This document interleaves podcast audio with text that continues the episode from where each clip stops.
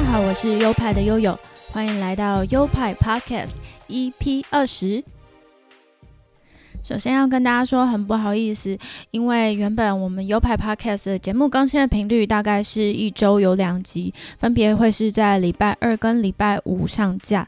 但是我这个礼拜因为真的非常非常忙，所以礼拜五上架的时间往后延了。开学之后作业变得很多，所以几乎每天都是被报告啊跟作业塞满，那每天的时间就是不太够用。之后还有可能要去找个攻读，所以可能时间又会再被压缩。那最近这几集先让我试试看要如何拿捏时间，所以可能上架的时间会稍微没有那么规律。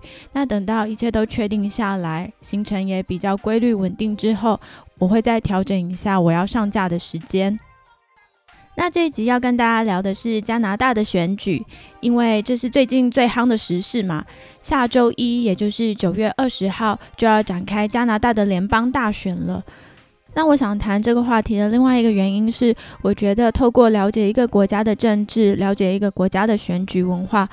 会是对一个国家更全面了解的一个观点，而且加拿大在世界上扮演的也是一个很重要的角色。我觉得透过了解加拿大的政治，也可以更深入的了解这个世界的脉动。所以这一集的内容呢，我会一开始介绍加拿大的政治架构，再来我会介绍这一次要选举的原因以及参加的候选政党，最后我会再来说说关于我这边的观察。好的，那我们就进单元。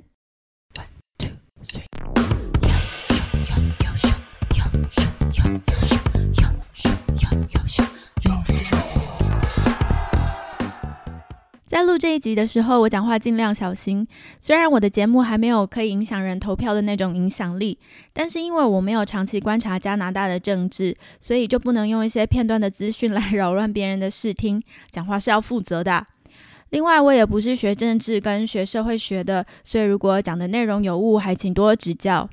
先来谈谈加拿大的政治架构。加拿大因为被英国殖民过，所以有很多是沿袭英国的政治体制。它是仿照英国的君主立宪制，君主就是和英国一样，都是女王伊丽莎白二世。她不仅是政治上的最高层级，她也是加拿大人民算是一种精神上的领袖。所以，比如说，有一些人要归籍加拿大，在宣誓的时候，他们是必须宣誓效忠伊丽莎白二世以及她的后裔的。在加拿大的政治上，他们是三权分立，总共分为行政、司法跟立法三个权。行政上面有两个领导人，一个是总督，一个是总理。总理才是跟人民的选举有关，而总督是由总理向女王推荐人选，他并没有什么实质的行政权力的，比较像一个形式上的位置。在立法的部分，分为参议院，也就是上议院，跟众议院，也可以说是下议院。在这个节目里，我们之后用众议院来称呼。众议院才跟人民的选举有关，那参议院呢，是由总理选出人选。但是参议院其实也没有实质的什么权利，他们通常只是盖章通过一些法案而已。那很多人说参议员其实就只是一些抽佣的角色，我们在这里就先不谈他。那立法的部分就是法院啊，什么最高法院、地方法院之类的，跟我们这集所要谈的选举比较没有关系，我们就先搁置在一边。如果你到这边听的不飒飒也没有关系，反正就是跟人民选举有关的，就是众议员跟总理。人民选的就是众议院里的众议员，就是这一次要选的啦。总共要选出加拿大众议员三百三十八名，最多众议员的党的领袖就会成为总理。不过，成为总理的人他本身也要被选上众议员才行哦。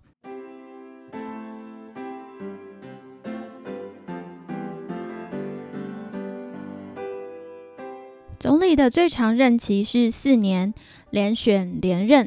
其实，二零一九年加拿大就选过一次大选。那也许会有听众好奇说，为什么才隔了两年又要再大选一次呢？因为根据加拿大的法律，总理是有权利随时解散国会再重选一次的，这在加拿大是合法的哦。虽然人民不一定会喜欢，就是了。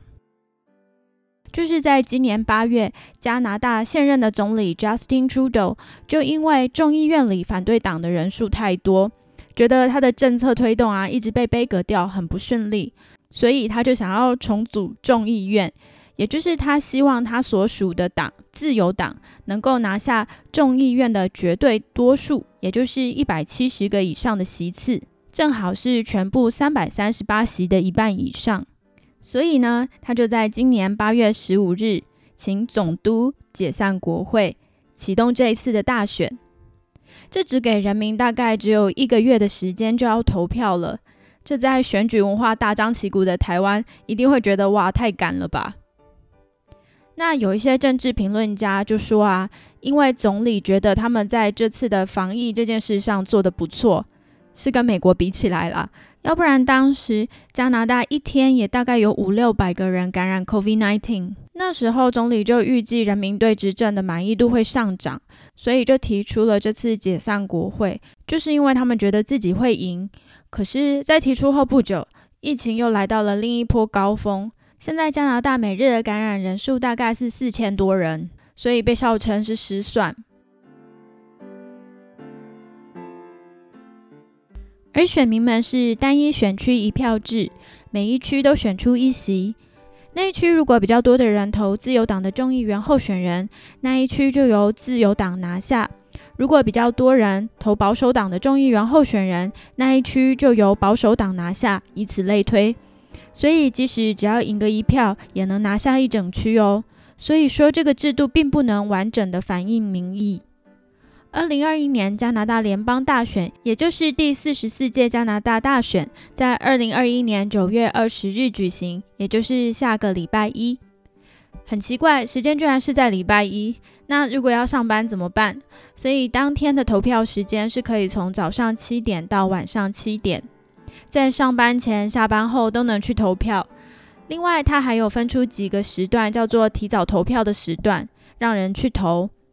就是九月十号到九月十三号上午九点到晚上九点是提前投票的时间。另外，他们还可以采用邮寄投票哦。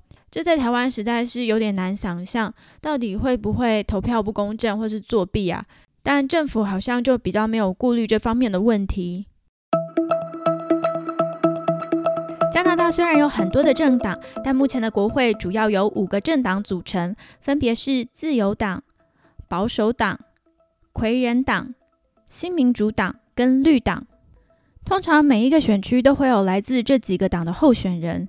但是魁人党我就不太确定，因为像是我们的选区就没有魁人党的候选人。魁人党最主要是主张魁北克独立，所以他们的主战区应该是在加拿大东部魁北克那边。当然，其他的小党也会在各区推派候选人，但是选上的几率不高就是了。我现在就来一一介绍主要的五个候选党。第一个是自由党，党领袖就是现在的总理 Justin Trudeau。上届自由党选上了一百五十七席的众议员，真的是差一点点就要绝对多数了。这个党是加拿大历史最久的政党，在经济的定位上是一个中间偏左的自由主义政党。不知道大家对于政治上的左右光谱有没有概念哦？所谓的比较亲左的政党，就是会比较着重社会公平正义，比较照顾弱势、劳工等等。那如果说比较右倾的意思是，会比较偏向资本家、财团的权利，会比较功利。这是我比较大略的分类。那自由党因为历史比较悠久，它在政坛上的影响力就比较大。像是 Justin Trudeau 的爸爸就是自由党的人，也当过两届的总理。自由党执政很多次，所以被称作加拿大的当然执政党。上一次的第二多数党是保守党，拿下了一百二十一席，党领袖现在是艾琳·奥图尔 （Erin O'Toole）。他们是自由党最大的对手，每次执政党的争夺都是自由党跟保守党两党在缠斗，轮流执政。保守党是一个中间偏右派，也右派，可是右派不是右派。我不跟有钱人站在一起，因为我没有钱。保守党顾名思义就是它的政策都比较保守，而且保守到甚至有点荒谬。这个我们之后会再来谈。上一次被选上的第三大党是魁人政团，上次拿下三十二席，领袖是伊芙·佛朗索瓦·布朗谢 （Yves François Blanchet）。这个党是一个中间偏左的政党，最核心的理念是魁北克独立。魁北克是一个加拿大东边的一个省，因为被法国人殖民过，所以他们的人民都讲法文。文化也跟法国比较接近，因此觉得跟加拿大其他地方格格不入，所以想独立。这个党让我想到台湾的激进党，诶，就是立场偏左，保护环境，还有中心思想都是独立。他们的党领袖 Yves François Blanchet 很好笑，因为在英语政策辩论的参与，他真的很像都一副不关他的事一样。他说他没有兴趣领导加拿大，他只关心能不能带领魁北克人走向光明的未来之类的。然后不管人家问什么，他每一次都是回答魁北克、魁北克、魁北克，好像真的没有在管其他人。然后后来他好像讲到都有点放弃，这样就是呃讲英文讲到一半会出现法文，然后就说这个我不知道英文要怎么翻，然后其他候选人就会都回答他，那个场面就很好笑。比如说，他讲到了一个总督的单字吧，他就会说 Governor General，I don't know how to translate。然后其他人就会回呃 General Governor，就是好几次都是这样哦。而且其他候选人也都会帮忙回答，那个场面真的很逗趣，很可爱。第四个要介绍的是上次拿下二十四席的新民主党，党领袖是一个包着印度头巾的大叔，一眼就会看到他，很吸睛。他的名字翻译叫做长勉成，长是马步，然后在一个而且的且，那个字念长，勉是勤勉的勉，诚是诚实的诚，这是他的翻译名字。然后又叫贾格梅特辛格，英文叫做 Jack Me Sing。加拿大人名字真的很不好懂，也很难发音，有时候连加拿大的本地人也不知道其他人的名字要怎么念，因为他们的人真的是来自太多不同的种族了。长勉成是锡克教徒，锡克教的信徒呢，大多是在印度。他们的特征就是要包着头巾、留长发、蓄胡、戴铁的手镯、配短剑、穿短裤这样子。不过他们现在是比较偏向西方的穿着了，像是长勉成，他也是都穿西装啊、衬衫这样子。不同于印度施行的种姓制度，锡克教呢，他们提倡的是平等。不分物种，不分种族、阶级、性别、信仰，甚至是性倾向。他们禁烟禁酒，饮食方面是允许吃肉的，但必须吃屠宰过程迅速的牲畜的肉，而且他们禁止吃按照宗教仪式屠宰牲畜的肉。简单的说，就是他们不吃祭品。我看过 Jack Missing 演讲的影片，他讲英文是没有印度口音的，而且是一个很有群众魅力的人，很热情、很有活力的感觉。甚至在他们英文辩论的时候，你都可以看出，诶，他其实是一个好人，因为他不跟人抢话。而且在刚才提到的那场英文辩论中，那个魁人政团的领袖在问英文单字要怎么翻译的时候，他都会很热心的抢先回答。再回来讲到新民主党，它是一个中间偏左，甚至可以说是左倾的政党。在党内的派系里，还有一些是马列主义的支持者。他是主张多元的，像是主张同性恋的权利、国际和平以及环境管理，而且他们坚持废除上议院，因为他们觉得那不是民选的，没有什么意义，所以他们都不会参与跟上议院相关的委任程序。这个真的很酷，而且我其实也蛮赞成的，虽然说我没有投票权。最后要讲的一个是绿党，上一次选上了三席。他的领袖现在是五人中唯一的女性，还是非裔的脸孔哦，叫做安娜保罗。这个党应该是相较前面的党势力小很多的党，因为党领袖连维基百科都没有。这是一个历史短短的党，年龄大概比我大几岁而已。他们并没有特别左倾或右倾的分别，他们的宗旨就是环保。除了环保政策外，他们也有提别的，像是维护劳工权益。以及支持阿富汗因素合法化。以上五个政党其实虽然有偏右的政党，但跟其他国家的右派比起来，就是偏左。加拿大基本上就是一个偏左的国家。再来要说跟台湾比较有关系的，应该就是对华政策了。因为华为事件的爆发，加拿大政府抓了华为小公主孟晚舟嘛，然后中共就进行报复，就把两个在中国的加拿大人都叫做麦克的抓起来了，无缘无故的拘禁他们，到现在都还没有放出来。这件事情引起全加拿大人的公愤，也对人权是一个很大的折损。所以现在全加拿大都在关注这些候选人对中共的政策是什么，这变成了很重要的选举议题之一。我们先来看自由党，自由党就是现在的执政党嘛，他被人诟病的就是他们面对中共太软弱，然后两个加拿大人被压在中国出不来。他们就是说，他们持续监督中国的人权问题啊，然后说他们考虑过设立外国代理人登记处，还有他们说他们已经就维吾尔人的处境发表了非常强烈的声明，并且要求联合国调查这个问题。这就是他们目前对中共的处理状况。在保守党的部分呢，保守党。我刚才提过了嘛，就是有很多很荒谬的政策，像是不承认气候变迁。现在根据报道，加拿大目前大概有四分之一的人不相信气候变迁是人类的活动造成的，这个跟台湾人普遍的认知实在是很不相同。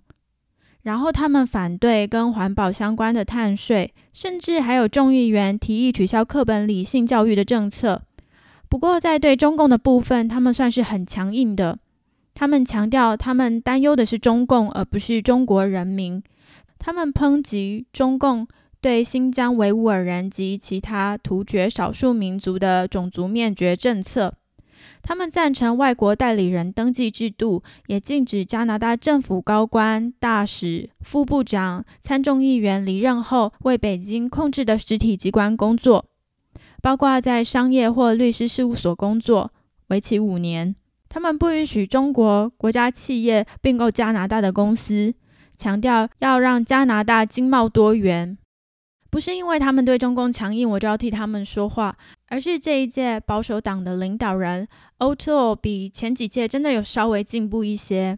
他支持堕胎是女性的权利，是女性可以自由选择的。他支持工会成员进入大型公司的董事会。他也支持原住民的真相调查。目前也承认气候变迁是事实，所以支持碳税。另外，他也支持性少数民族 LGBTQIA 的权利，并在英语辩论会中承诺，他将带领整个党往这个方向。不过，这些在其他党都只是标准配备而已。再来讲到新民主党对中共的政策，新民主党支持政府承认新疆种族灭绝。党政纲中有一段是专门针对中国的，承诺以强有力和连贯的战略对抗中国。他们也支持外国政府代理人登记制度，认为人民有权利知道你是否作为外国政府代理人而在对我们的政府进行游说。国民有权利知道政府在和谁打交道。新民主党也重视拓展加拿大的经贸多元，所以不希望。被任何一个国家掌控他们的大型企业，他们也表态关注加拿大的知识产权问题。这个就有点针对像华为事件这样的事情。那我这以上的分析都是来自各媒体上搜集来的报道。那每个媒体也都会有自己的立场，大家在收听的时候也要意识到这件事情。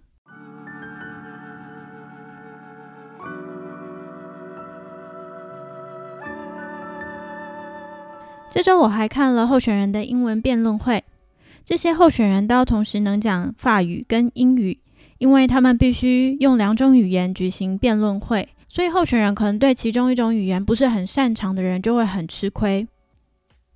有趣的是，通常在政见辩论会都会请民众提出问题嘛，然后我有瞄到在一场法文辩论中，他们居然请到了一位魁北克小朋友做出提问。我觉得这就是加拿大培养公民素养的方式，不把参政只局限在大人身上，而是所有的公民都有参政的机会，这是一个很好的示范。在一场英语的辩论会上，魁人政团的领袖对现在的总理有提出抗议，说他们对中共的态度过于软弱，其中还有提到台湾跟香港、新疆的问题。台湾这个名字就这样出现在他们的讨论之中了。除了与中共的关系，选民们还关心防疫、长照、环保、绿能、原住民权利跟房价的问题。因为我的家人住在加拿大很久了，所以是有投票权的。加拿大政府会寄投票通知单到家里来，是一张小小的卡，印着英文跟法文两种官方语言。他们使用左边英文、右边法文的对称排版，让两个语言看起来是平等的。投票单上不废话，简单明确的说明了投票的地点跟时间。而投票当天，只要带这张单子跟证明身份的 ID 到投票处就可以了。单子上还有注明需要不同语言翻译或手语翻译，都可以跟他们联系。这一点我觉得服务算是做得不错的。其实他们主办选举的单位也有中文网站，但是我上去看的时候，我觉得翻译的很差，很像 Google 翻译直接硬翻的。在这边的选举氛围。日常生活中感觉不到什么选举的气氛，因为没有海报、没有看板、没有游街造势，也没有太多的扫街拜票，新闻台也不会铺天盖地的报道。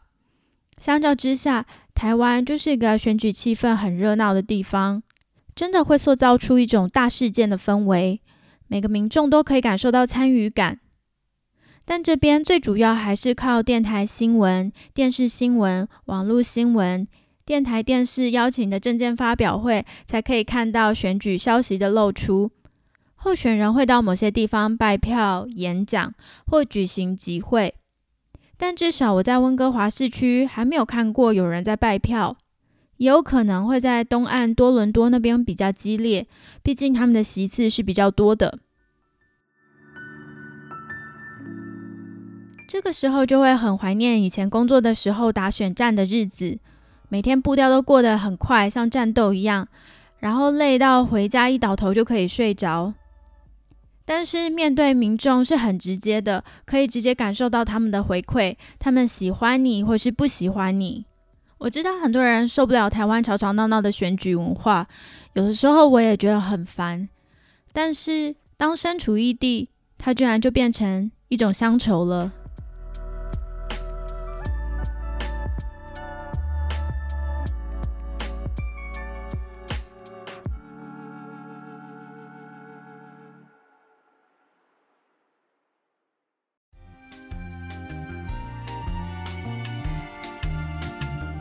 好的，这就是今天全部的内容了。希望你们会喜欢，也多多少少对加拿大增加了一点认识。那如果喜欢的朋友们，也欢迎你们分享给你们的亲朋好友们。另外，这个节目呢有官方的 IG 账号，账号是优派底线 Studio，拼法是 Y O P I E 底线 S T U D I O。我会不定时的把跟节目相关的消息都发布在 IG 上。这个节目的赞助连接在每集的节目说明里面，欢迎你们的赞助，也给我一点支持与鼓励。最后，不管是新朋友还是旧朋友们，都非常感谢你收听到这一边，那也敬请期待下一集，我们下一集再见喽，拜拜。